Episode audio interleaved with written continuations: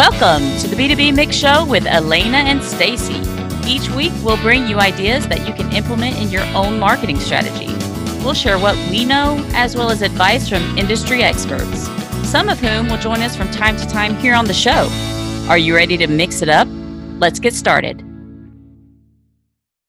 Hey there, this is Stacy Jackson, and this is where Elena Jackson would normally say, This is Elena Jackson. Elena and I are co founders of Jackson Marketing. We're also sisters, and we're bringing you episode 12 of the B2B Mix Show. This episode is about event marketing and how one team promoted 2018's largest remote work conference. Our guest today is Liam Martin. He's the co founder and CMO of Time Doctor, a company that offers time tracking and productivity monitoring software for remote teams. Liam is also a co organizer of the Running Remote Conference. Now, this isn't a gathering of digital nomads. This conference is for big brands that have embraced or are interested in embracing a remote friendly or remote only approach to work. During our interview, Liam touched on some interesting facts about remote work, but he also gets down to brass tacks and shares those five tactics that he and his team used to pull off this amazing conference. Now, a quick note before we go to break. We did discover during production that there are a few parts of the audio that are a little bit crackly, annoying, yes, rampant, no. We hope you'll overlook these few moments to hear what Liam has to share. He's an interesting guy with real world insights and data about what worked in his promotional efforts.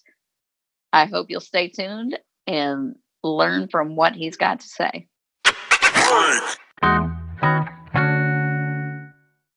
How you guys doing? Great. You? Yeah, I'm, uh, I'm good. Yeah, it's just we been were, a very kind of crazy promotional queue for running remote, mm-hmm. and it's been. Um, I think I did 300 podcasts up until like booked till wow. May 27th from February, somewhere oh. around there. So it's a it's a lot of podcasts to be able to kind of pop into and it's been a very interesting exercise sure yeah it's been, like we recognized last year that for every podcast that we do we sell about half a ticket ah, yeah i saw that last so, year you did like over 40 but you went yeah. over, you've gone over 300 already this year yeah yeah yeah i've done about 300 so i just kind of we, we realized well that's something i can do that like when you look at the roi of putting me on a on a podcast for an hour or an hour and a half. I think in reality, I kind of just earmark about two hours of labor time per mm-hmm. podcast. Mm-hmm. It works out. Like it's it's actually cheaper than Facebook ads. Yeah. I'm so sure. then when you just run that and it just requires human grinding to be able to make it work. So doing that on top of obviously Facebook and, and all the other stuff yeah. that we do. Anyways, I'm ready to go whenever you guys are. Or are we recording right now? Is this the podcast? I already started recording, but we haven't actually started. We wouldn't do that to you. I'm, I'm, ready.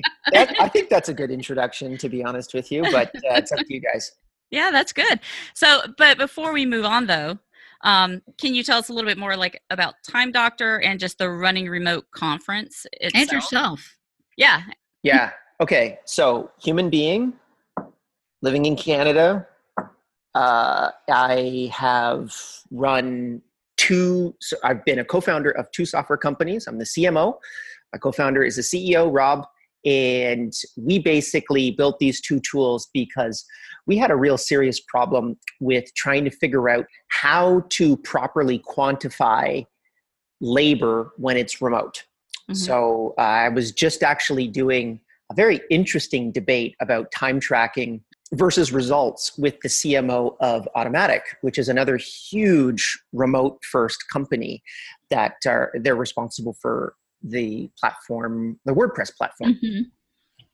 And we came to a very interesting kind of conclusion, which is, and they've used our tool before. Uh, Time Doctor is an early warning system to for productivity. So in essence, what it allows you to do is right now I'm on a task called podcast I'm going to compare that with all the other and probably I have maybe 400 to 500 hours worth of podcast time that I've tracked over the last mm. six months. And then I can measure well, where was I spending my time? Was I spending more time on Zoom? Was I spending it on Google Apps? Uh, was I spending it on Skype, on some other type of webinar software?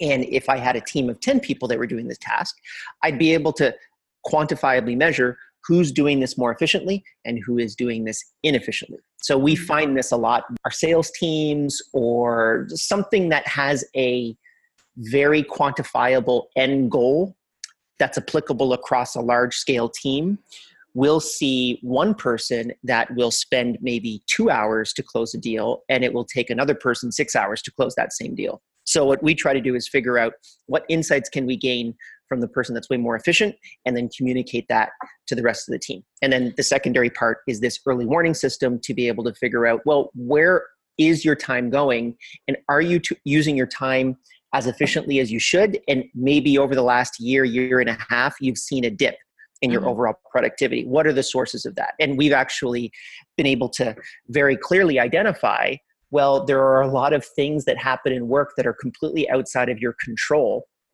and then we try to solve for those. So did you just have a new kid as an example? That's going to you're going to see a drop in overall productivity because you're just getting pulled in two separate right. directions. So how could we solve that? Well maybe we can get you a nanny or maybe we can get you a babysitter or something like that so that you're more focused when you're working and then when you're not working you can right. have that, that and all of your people work from home right Correct. So we have mm-hmm. about 100 employees in 32 different countries mm-hmm. all over the world right now. And we believe that remote work is really the future of work. Uh, I can kind of get into the data on that, but some people don't necessarily believe me because it's still early days. Mm-hmm. But we've seen in 2017 about 2% of the US workforce worked full time remotely. This year it's about 3.9%. Really? That's uh, all? So we're seeing, to be higher. Well, so people that work remotely to some degree is was 56% in 2017 and it was 60-ish percent in 2018 so you'll have remote work fridays but you won't have full-on committed remote work agreements. Right. And so what we're seeing is the full-time remote people they're growing at almost an exponential scale to the point where there was a study and i can't remember who referenced this study i will be able to get it to you guys afterwards uh, this study projected 50% full-time remote work for the united states by 2027 Wow. Wow. So if you look at that, right, then we're looking at a shift in labor that's just completely unprecedented. Mm-hmm. I also think there's other great opportunities like your carbon footprint is going to go way down. You're not driving a car around. Mm-hmm. You'll be able to really stay inside of your communities in a deeper way. Mm-hmm. Co working spaces. I mean, you've seen everyone's kind of seen the rise of co-working that's happened recently and i think that trend is only going to continue and actually kind of evolve mm-hmm. um, a lot of people 10 years ago would say oh it's crazy to work on uh, amazon s3 cloud computing services as an example, right? Everyone had their own server racks. Today, no one has their own server right, rack. Right. And I kind of see remote, I, I see co working as that same type of cloud. I actually think they need to get away from the term co working because it mm-hmm. sounds like a whole bunch of people kind of like in one spot and it doesn't right, feel very right. intimate. What it should be is a whole bunch of floating offices all over planet Earth that you pay a subscription to and then you can just access that network wherever mm-hmm. it exists. So I see those types of businesses really exploding from remote work. Um, I see a lot of negative aspects to remote work as well, but I think that the positive aspects definitely outweigh the negative ones. Yeah, it's funny because we, when we started our business, we have we work from home. We don't work in an office anymore, and it's you really kind of see how much more you get done working from home than in an office because somebody always comes by your desk and bugs you or just wants to talk or something and and productivity just seems higher than it does when you work in an office. We've had a recent phenomenon which is we do have some offices we call them crash pads. So if anyone wants to come to canada that works in the company they can come to canada and they can work out of the office that i'm currently in Mm-hmm. Now, we've only recently started this phenomenon, and we've started to have people that have kind of started to collect inside of um, these different offices. And I've never not worked remotely. So it's a very interesting situation for me where people will kind of just like turn around the corner and say, Hey, do you got a minute? no. for me, I, have actually have been saying, no, I don't. I'm, uh, Go I'm home. Trying to get my work done. yeah. You know, set up a meeting with me, set up a formalized meeting with right. me because with remote work, you always have these formalized meeting yeah. times that everyone mm-hmm. kind of sets up with. I mean, I I shut down Skype and Slack and, and Twist. And I, when I'm doing my job, I just, I focus on accomplishing those main tasks outside of the day. Mm-hmm. And when I go on to Slack or Twist or Skype, then that means that I'm available to be able to converse with. Right. Um, so that same phenomenon is just not available unfortunately inside of an office environment and i now feel quite bad for all of my office counterparts that exist in the world that just have to deal with this constant interruption. Yeah, right. Um, that kind of stops you from doing what you really want to do, which is actually getting your work done. Right. Mm-hmm. I used to have a, a, red do not disturb sign that I would put up outside of my cubicle area if I was really focusing on working on something. It didn't and work though. Did it didn't work. No. they always they always still came in. So having this platform of timedoctor.com gives you some leverage in being able to talk about remote workers and this conference. So it gives you a good resource for people to invite to the conference and things like that. So can you talk to us a, a little bit more about the conference yeah. that you guys so, do each I mean, year? This is this is the thing that we kind of recognized is this has really been a passion project for me. It's not something that um, we're going to make money this year. We're profitable, which was which was huge. We were not profitable last year. We lost. We basically cut a check for 100 grand, and I think we lost about 1,800 bucks mm-hmm. um, on the conference, which was fine for me because mm-hmm. we actually had made the decision. Are we psychologically prepared to lose $100,000 if it re- if it increases retention by 10% across the company? As an example, the things that we learned could it could it basically help us with keeping the talent that we currently have and helping our hiring procedures. And right. it did. And then we basically got it for free. So, yes, absolutely, we can have customers. We do have customers that come from Time Doctor, but we very specifically didn't want to make it the Time Doctor conference. Mm-hmm. And the reason being is we saw that there was a huge kind of hole right now in the space. Like we're talking very small numbers, right? We're talking 2% of the US labor force, 4% of the US labor force. So 4% of the US labor force, not those many people. Mm-hmm.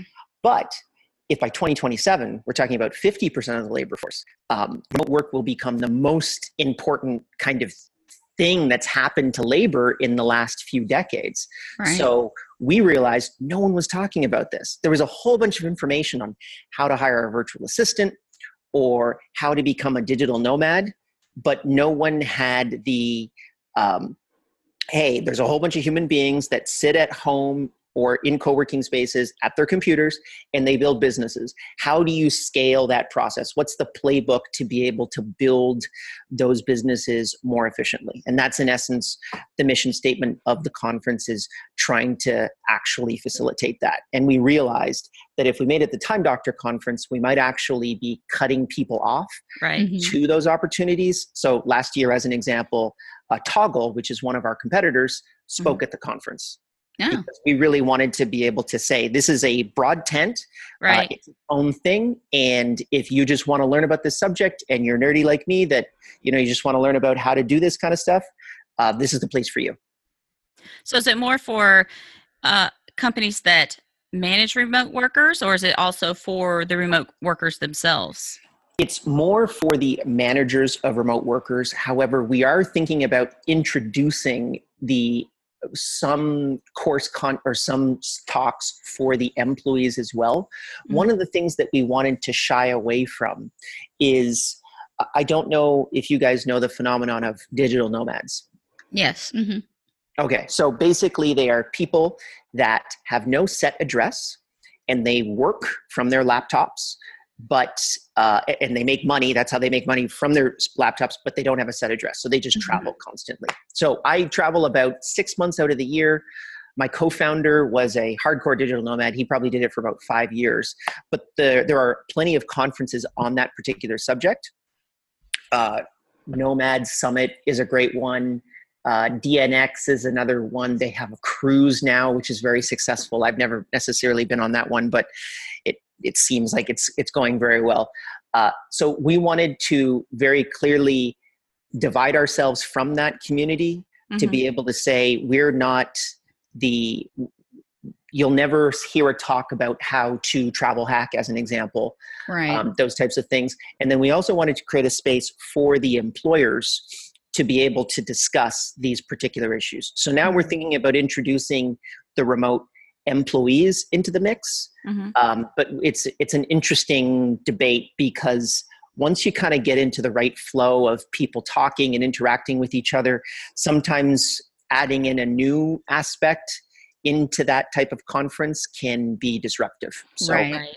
right now it's just for the employers but we're seriously thinking about bringing in the employees we also not necessarily just the founders but hr directors people in recruitment those types of things those guys are more than welcome to come because a lot of them are not actually hiring remotely but Mhm. they're really interested in doing it and for us we want to act as a kind of a springboard to be able to get into that entire space so Mhm. if you've never hired remotely before and let's say you work in a recruitment agency you can come to the conference and by the end of that conference you'll know everything that you possibly need to do to be able to do that effectively And I'm sure it would be really interesting to HR people who are trying to add those perks and build a really interesting and cool uh, employer brand because a lot of people would want to work remote. Well and that's a more serious problem than you would think it is the number one request for millennials as a Mhm. job perk which is remote working agreements and what's the level below millennials generation, Generation z Generation Z. Yeah. Is it z's that's a bad Z. name they should really name, rename that So the Z's, uh, the I think they're below 24, hmm something like this. Uh, three out of every five of them is working remotely Mm. right now. That can. So we're not talking about service-based positions. We're talking about like a position that you can have remotely. Three out of five of them are working remotely, which is a huge phenomenon when you see that coming down the pipe, because you see that 24-year-old. Well, the majority of them are working remotely, but the 50 year old 1% of them are working remotely or below right. Mhm. so it's a very interesting phenomenon that we're not talking about just a slow increase we're talking about the majority of that workforce is working remotely so if you don't adapt to this very quickly particularly in the fortune 500 world you're going to get very quickly left behind we're Lose already talent. seeing companies that come in and they'll say we have 20,000 employees and the board has said we need a remote work agreement and we need 10% of our team of our company to be remote by 2020 how do we do it and it's a huge logistical challenge to actually like figure out how to do that particularly with these large companies so those that's another group that we'd love to have at the conference Right. Yeah, it's kind of surprising that um, some companies just aren't willing to embrace remote workers at all. It it just is like baffling when you think about where we are right now and where we're going to, and the expectations of those upcoming workers. I've had some chats with them. They're, uh, I, think, so there are a couple things that immediately pop up. The number one question that we get from a large corporate is, well, how do I know what they're doing? And that's actually, we kind of see ourselves as the Trojan horse of remote work because we can provide that type of data layer data. for them. Mhm. And then after they have that data layer, then we can say, well, it looks like everything's going great. It looks like they're actually more productive and they're more efficient than they were when they were in the office. You Mhm. should make everyone remote and you should allow everyone to be able to work from home because we have the proof, we have the data proof. Um, but then on top of that, out of them just saying, we don't really know what they're doing, you know, how do we collect this data? The second one that's really important is just making sure that they're able to build the same form of collaboration and community that they would have had when they were what we call an on premise company. Mhm. Me coming from the tech world, you have remote first companies and then you have on premise. And on premise are basically those old, boring server racks that you used to have before you had Amazon. Uh, and we now just call those types of companies on premise because we want to try to make them sound boring and old. Uh, Very dated. yeah, exactly. So those types of on-premise companies, they're looking for that type of communication and collaboration, and unfortunately, it's just something that there are definitely barriers to overcome. But once you actually do get over those barriers, you're going to see a huge increase in not only productivity, there's on average about a 20% boost based off the studies that have been done, but the more important variable is a 30% increase in retention. Mm. Wow. So, the biggest reason why people quit, what do you think it is in a, in a job? Not engaged. unhappy and They're not, I mean, they're definitely unhappy. Yeah, that's Yeah. probably like the big reason. But the the more specific reason, uh, you know, is it pay? Is it um, is equipment? it flexibility because they don't have the flexibility to do the things that they want to do? it's inter-office politics. Oh. They don't well, like I, their I coworker. see that. They don't like their coworker, or they don't like their manager. That is the number one reason why someone Really? quits. Yes, I did not know that. So I in a remote, thought it was that. Yeah. Well, to me, it's a, it- it's yeah, a, it's a very yeah. there a lot of sense. there's a lot of people I haven't liked over the years in the offices that I worked at. So there's people that I don't. I mean, I'm the founder, uh, co-founder of the company, but I'll tell you, there are people I don't like inside of our own company. I have Right. respect for them, but maybe I don't necessarily. Uh, they're not my. You're not at the top of my list of people that I would want to hang out with. But here's the thing: um, when I'm working remotely, I'm not encountering them every single day. Mhm. Right.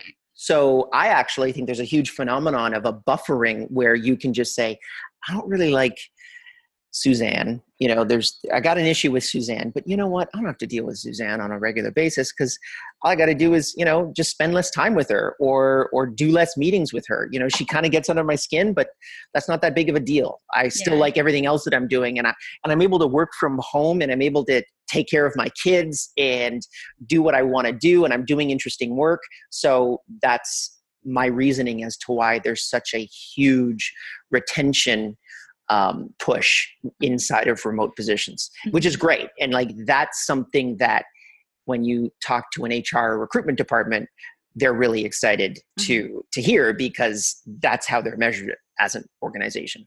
Right. So let's get into some of the nitty gritty about event Let's marketing.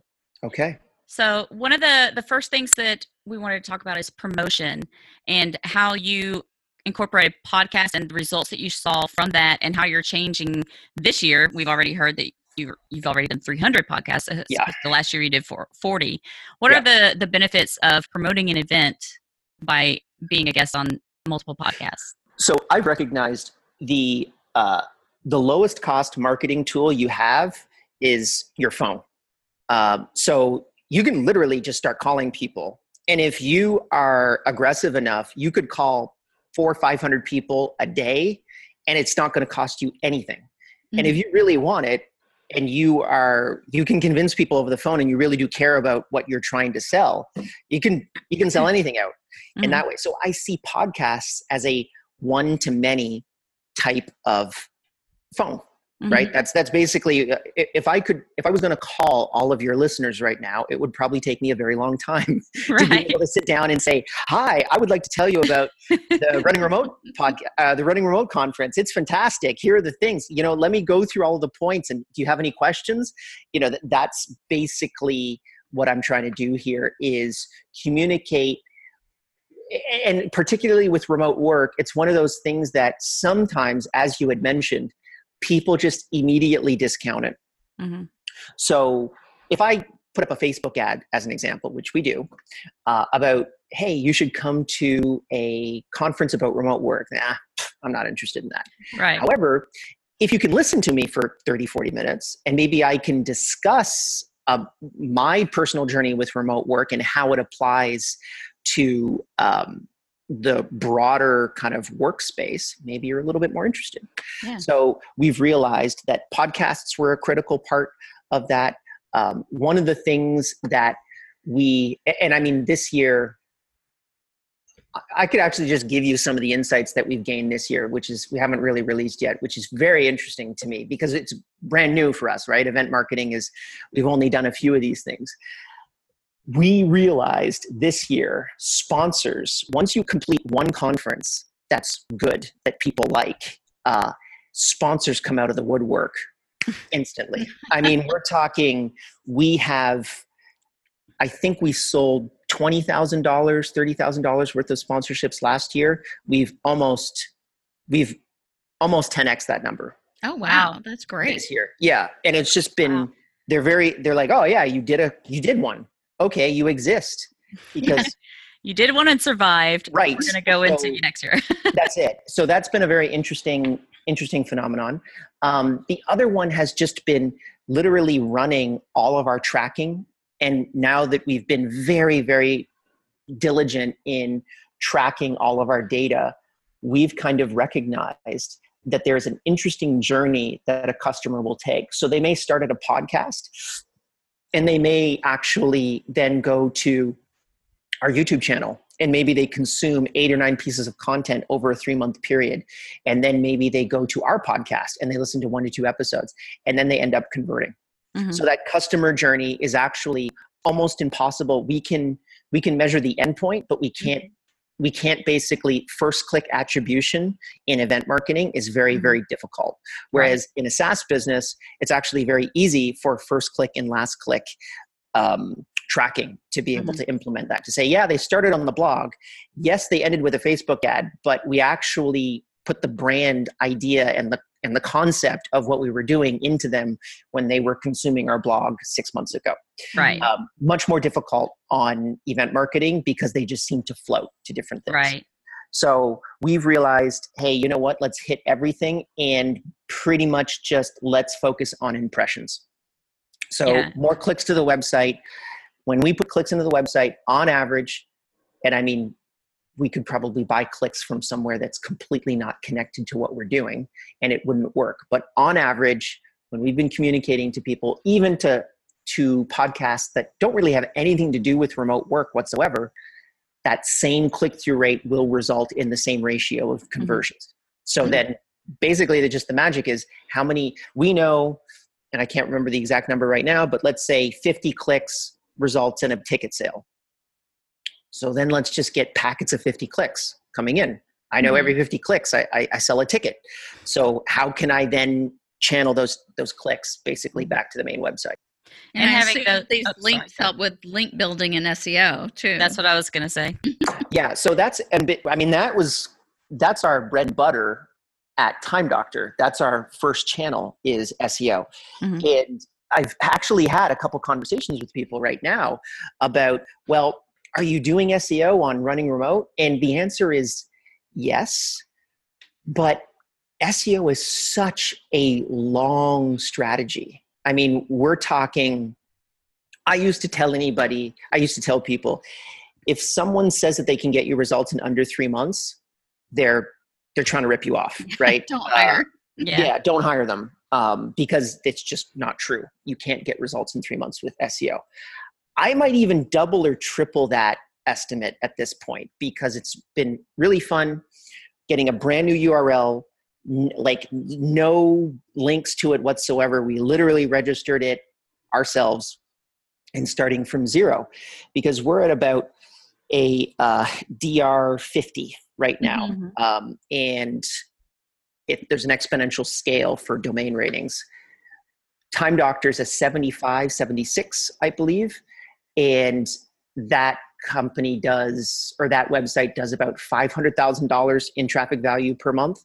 Mhm. And Running Remote does $500 in traffic value per month. So, but you can see the logarithmic jumps that we're starting to have happen. So, once we're past 50 and we're into the 60 range, we'll actually start doing probably a lot of blogging Mhm. because it's worth us to actually do those blog posts. But for us, it was just get those core links locked in. So um, we went to TechCrunch and Forbes and Inc. and all of those all of those pages to be able to kind of get get Google interested in us Mhm. and then also very specific connected um, backlinks from remote first companies basically websites that google already see as influencers in remote work so Right. buffer.com is a huge remote work advocate and they they participated last year and also gave us a backlink. Uh, GitHub, GitLab, these are all kind of like DR 80 plus websites that you really would have to work a long time to be able to negotiate a link like that. Right. But they've been huge because now when we we just ran an experiment actually, which I I didn't I ran the experiment just to kind of test what would happen and we're very interested or we were very excited in GitLab's talk last year. The CTO game came to discuss his handbook. So he has all of his operational processes on a Git repository that are open source. Mm-hmm. So if you want to learn ev- anything that GitLab does, it's in that repository. So we just we found out there were about three or four hundred people searching for GitLab handbook per month, and we wrote a blog post about it. Yeah. And we ended up getting, I mean, GitLab is first and second, and then we're third and fourth. Right. Nice. Uh, and that happened without any link building. So we're now kind of Google is rewarding us for mm-hmm. that subject matter. Mm-hmm. Uh, and we also, I think we rank for remote conference as the first result as well. So we're picking up those little keywords, but I think by next year, we'll probably go from $500 a month in traffic value to probably $5,000 a month in traffic value, and then hopefully make a jump again to $50,000 in traffic value. Nice. Great. So a moment ago, you hit on the sponsorships you had. How did you get those sponsors? Who who are the people that are sponsoring? And I know you had a community sponsor level too. Yep. So community sponsors are uh, that actually was an interesting debate that we had. It was a back and forth as to whether or not we should come up with this concept. And the first year we did it because we said to ourselves, let's just get the community involved so maybe you don't necessarily you can't afford something at this point but let's just we'll give you a link to our site you post up on social about the event and and we'll give you a link uh, and we'll we'll have you involved in the um, in the conference and that was really great because actually a lot of those i don't think any of those community sponsors turned into paid sponsors, mm-hmm. but they were really great kind of introducing us to mm-hmm. their their reflective community. Audience, yeah. Mm. Did they get some kind of badge or anything or were they listed on your site as a they were listed on the site yeah they were literally okay. listed on the front of the site so if you just okay. want to get a co-associated with it that's that's basically the pitch mm-hmm. um, so we have companies like mural we remote shield geo so again those are the types of companies that we're getting fantastic partners, people that we're really excited to be able to have. Wow. Very cool. And not only did you do those partnerships and podcasts, but you focused on some cold outreach, right? Mm-hmm. There was some reaching out to different LinkedIn is killing it right now. Yeah. So how did you probably, identify those people that you wanted to connect with and so we've been doing um, we've been doing a bunch of cold outreach, but I would say the uh, just in the last year, it's come so become so clear to me that LinkedIn is probably where I would put like the next two years of your marketing energy. Mm-hmm. Uh, actually, no. So I would divide it between LinkedIn and YouTube. So people think that YouTube is kind of over. I disagree completely. I think mm-hmm. that YouTube is probably the clearest definition of attention based marketing you could possibly kind of think of. Their mm-hmm. entire algorithm is based off of watch time. Right. So we're doing a lot of YouTube videos and we're specifically targeting keywords that connect to remote work that not many people are really interested in. Like maybe that gets 500 searches a month, but we can make the video if it's professionally edited you know maybe it costs us $100 for me to sit down and shoot a video and have it professionally edited and, and post it up on the youtube channel um, those 500 views are happening every month mm-hmm. and maybe they're going to subscribe and they're going to watch 40 pieces of content over the next year as an example so that's one side of it linkedin However, we've been able to scale to a significant margin. And the other reason why I like YouTube, by the way, is scalability. You can't kind of hack it. So we have three to four people that we have a research team that scraped everyone that's talking about remote work on LinkedIn. And the database was maybe 20,000 people. Then we filter out those people, we analyze them, and then we figure out who we want to reach out to. And we literally start reaching out to them. we add them onto one of our LinkedIn accounts, you know, either me or Igor, who's the co organizer, and we say, hey, I know that you're associated with remote work. You know, we're doing a conference on remote work, and we'd love it if you could come. And I'm telling you, probably one out of every 10 of those people ends up buying a ticket. Wow. And you just have to come to it from a, mm-hmm. a um, so we'll have maybe a 20 or 30 message exchange before we end up actually telling them, hey, this is something that you should probably buy a ticket. Here's a discount code as an example. Here's a 10% mm-hmm. discount code for the, the conference. But that's been killer, but it is scalable, mm-hmm. whereas YouTube is not. And mm-hmm. it's actually why I want to invest in YouTube early because it's not scalable. But what it does do is it really, uh, like the other thing that's great about YouTube is out of any other social media platform, it's the only one that's directly monetizable back to the person that creates the content. Mm-hmm. And this is also why I think Facebook will generally fail with their video project. Same thing with Instagram, is because they don't pay the people that create that content. They don't give them a cut. I right. have a partner of mine over the last six years. She runs a um, she runs a mermaid school. So she teaches women how to swim with a mermaid tail, and she has about I think eighty thousand um, uh, subscribers on her YouTube mm-hmm. channel over the last couple of years, and she makes between one to three thousand dollars a month mm-hmm. off of that YouTube channel, which nice. completely pays for all of her video production.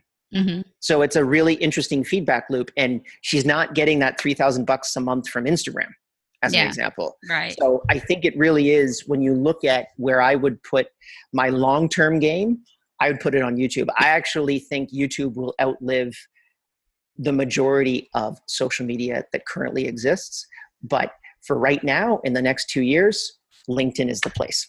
And when you think about it, a lot of Gen Zers that are coming up, all they do is watch everything on YouTube. Yeah. Uh, and and so that's a, a great platform to reach those those mm-hmm. younger audience that's going to be coming up and coming into the workforce. I was blown away. I had a I have a 24 year old uh, sales guy, and he uh, he's actually in this office right now, and he was telling me that he needs a f- place to watch Game of Thrones. And I said, Oh, well, you just download HBO. He's like, Well, I don't have a TV. I was like, You don't have a TV?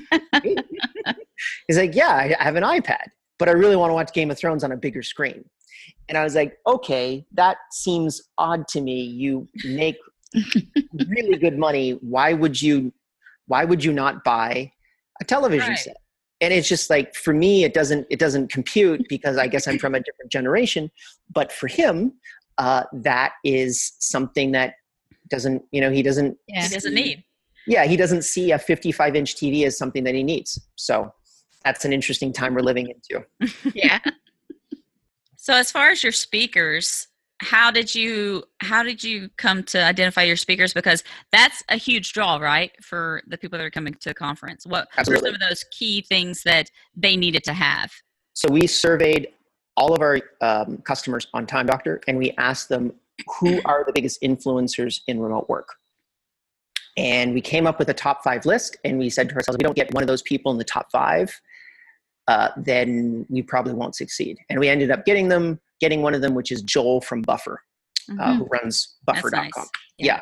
yeah. and he was very happy to be able to, or he was it was very nice of him that he flew down to Bali to be able to do the talk, talking about how he basically uh, runs Buffer, and it was a sit down chat, but that was how we kind of wedged ourselves in long term how we choose speakers is, and there's a bunch of debates about this, and I think that we've come up with at least what works for us very well. Mm. Uh, we look at search volume per month. Mm. So we type your name to Ahrefs, we and then we find out how many people are searching for you. Right. And the more people that are searching for you, the more excited we are to have you as a speaker. It mm-hmm. just is literally putting butts in seats. We've right. done the same analysis with how many Instagram followers do they have?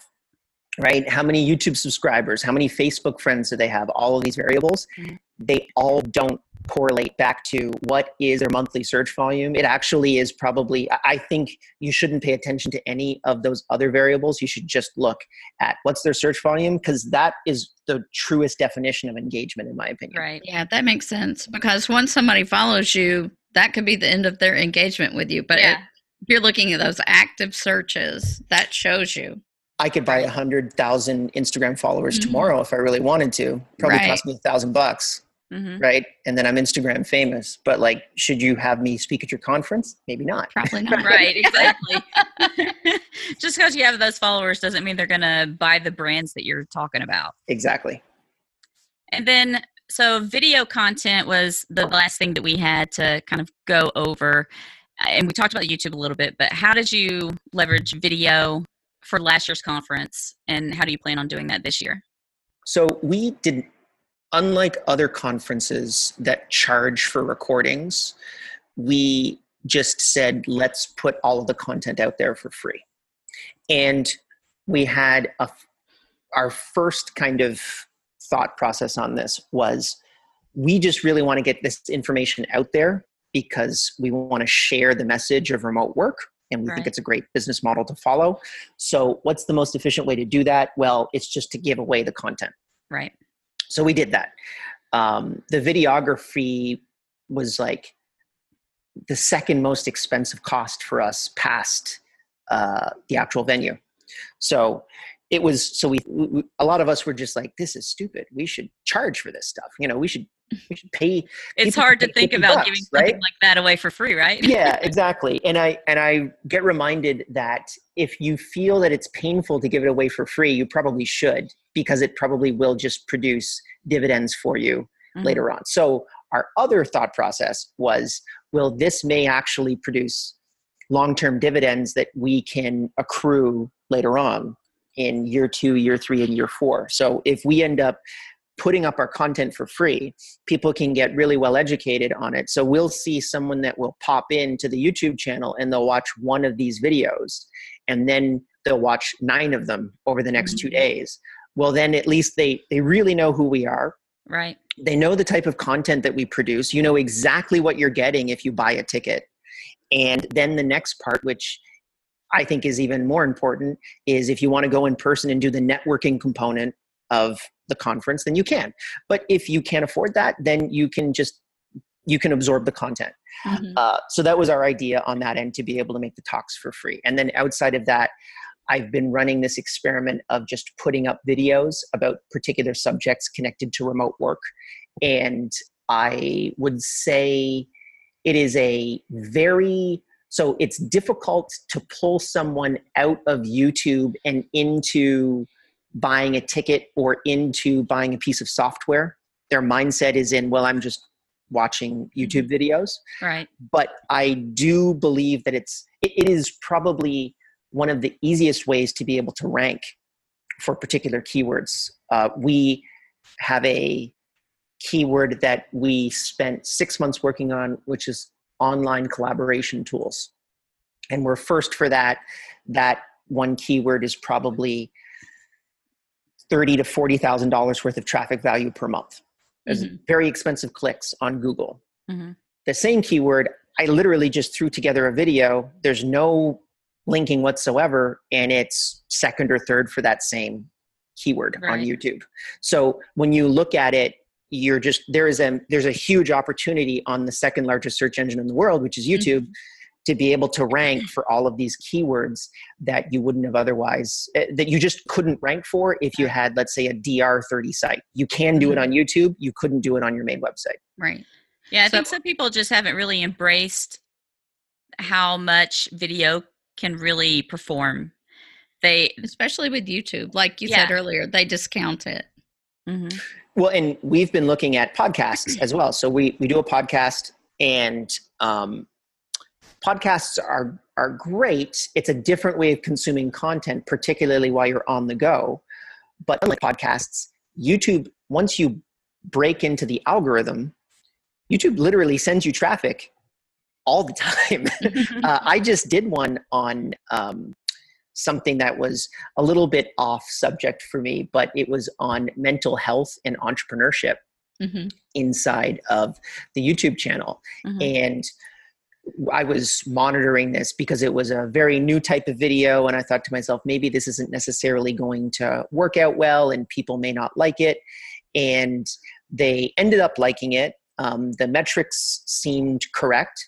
And I saw YouTube start to experiment with giving it traffic Mhm.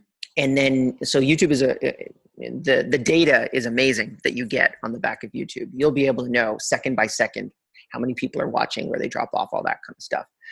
Uh, so i saw youtube give it traffic so it gave us like gave us like a, a thousand impressions and then it just stopped instantaneously within a, maybe a two hour period. So basically what youtube was doing at that point is it was testing seeing let's try to give this video some gas and then Mhm. see what the click through rate and Right. the watch time is for that video and the engagement level. And then you'll see, and it's a beautiful graph. I see this thousand impressions, and then I see a straight line the last two days, which is YouTube said your video isn't worthy. It didn't have the watch time that it needed, and therefore that's it. We're over Yeah. um, that that video is in essence dead. Um, and we have other videos that we put up on the site that are getting thousands of views per week Mhm. because YouTube is saying this video works. And the magic number for us, it may be different for other people, um, but we've just found this, and I've found the same correlation with my um, my partner's um, website, Aqua Mermaid, her YouTube channel. If you have a 50% plus watch time and approximately an 8% click through rate on YouTube impressions, Mhm. YouTube literally gives you as much traffic as you can take. Um, like we'll go to some of her YouTube videos have four or five million views, and they just are continuously dumping those views into her YouTube channel. And um, once you get in that algorithm, you know, and, and the beauty of it is it's just watch time. That's it. So, how long are you going to watch a video? And then when you're finished with that video, are you going to watch another one of their videos? If they can do those two things, if you can get your community to do, the, to those to do those two things, you will get as much traffic as you possibly want from YouTube. And it's really beautiful because you can't cheat that. Yeah. That's the beauty of YouTube is I can buy a whole bunch of Instagram followers and I can show you a whole bunch of likes and buy them. If you buy a whole bunch of views on YouTube, it's probably the fastest way to detro- destroy not only that video, but your actual YouTube channel itself. Yeah. Because Mhm. you'll only watch the first two seconds of it. These people that are just bots that just watch it.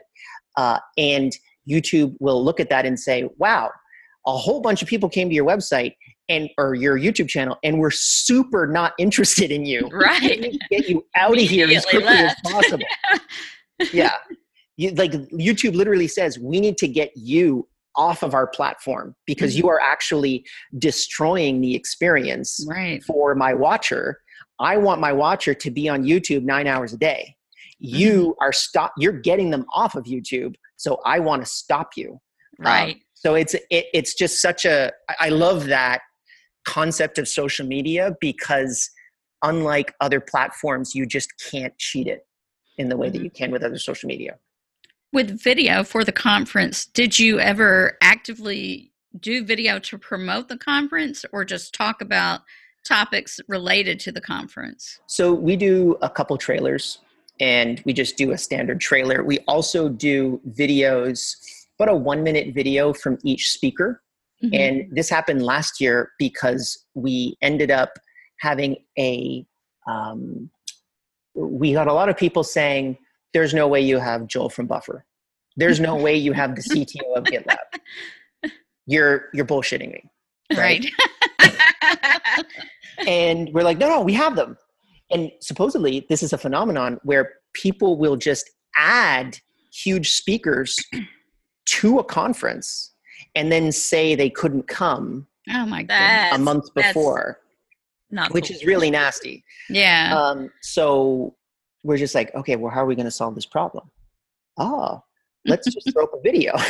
Yeah. Can you make a one minute? Can you make a one minute video from your smartphone saying, "I am going. Here's what I'm talking about. Really excited about going." And then we we deployed that um, for future years as well because it's a it's a fun thing to kind of get people into the right headspace. And then we Mhm. also add that inside of a lot of our email outreach.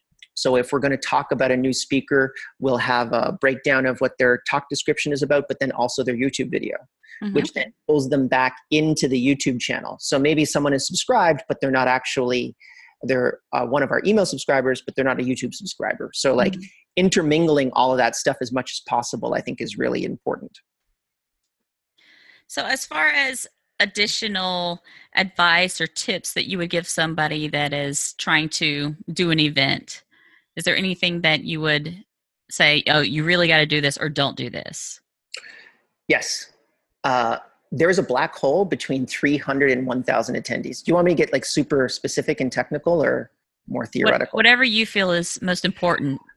So the thing that I would have wanted to know is there is a black hole between 300 and 1,000 attendees.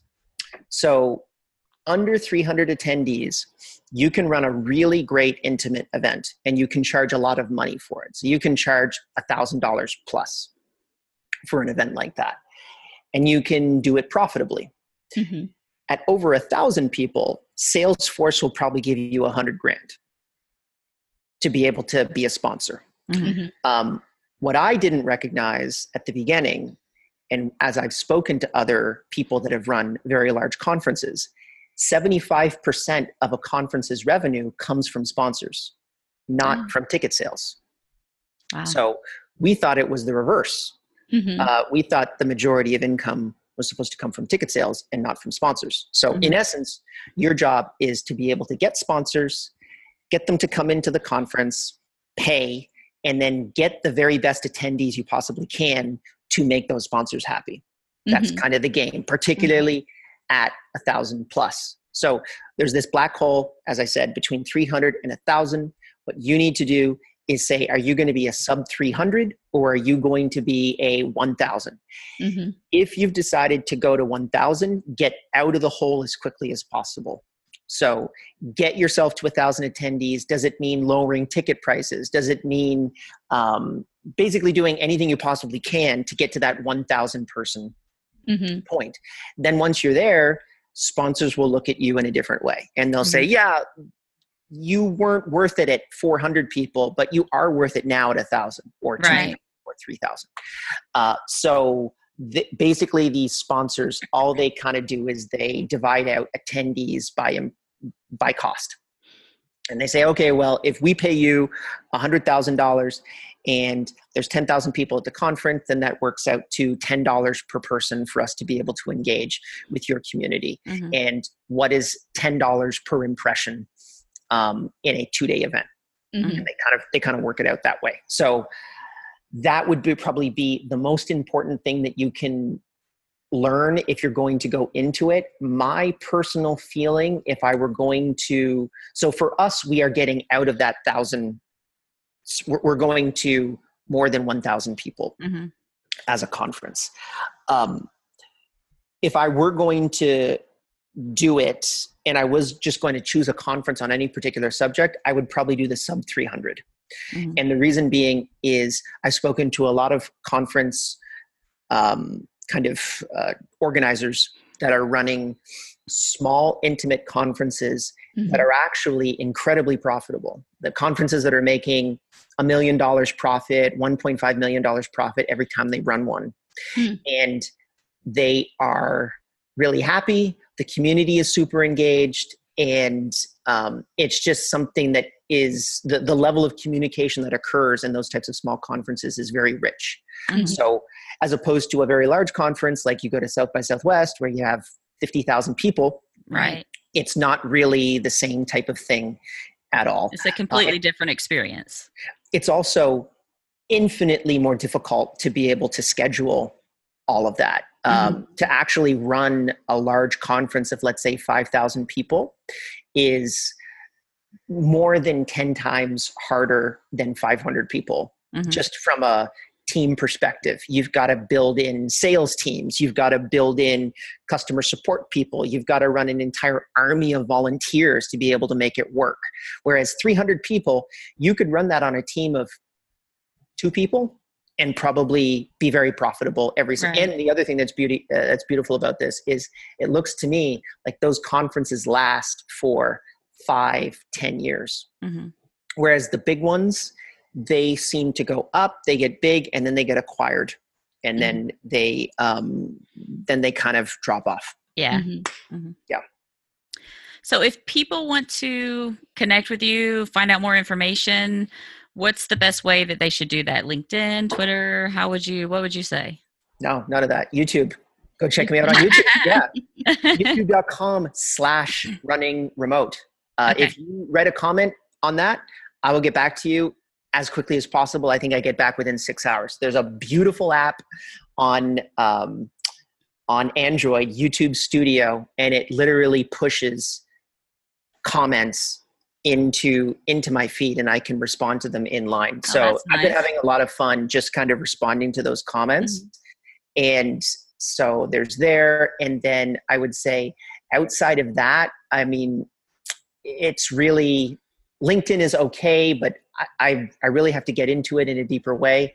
I'd probably say YouTube. That's probably okay. where the place that like I, I'd be very happy to have a conversation on that platform. Okay, awesome. So we'll we'll include that in the show notes as well as the link to running conference and time doctor and the I, it's kind of like a pillar page almost of what you guys did last year for the conference. That is uh, insane. Yes. It's really it, great resource. Yeah. Mm. A great resource for event marketing on what you guys did, how you promoted it and everything. So uh, we'll include that in the uh, show notes as well.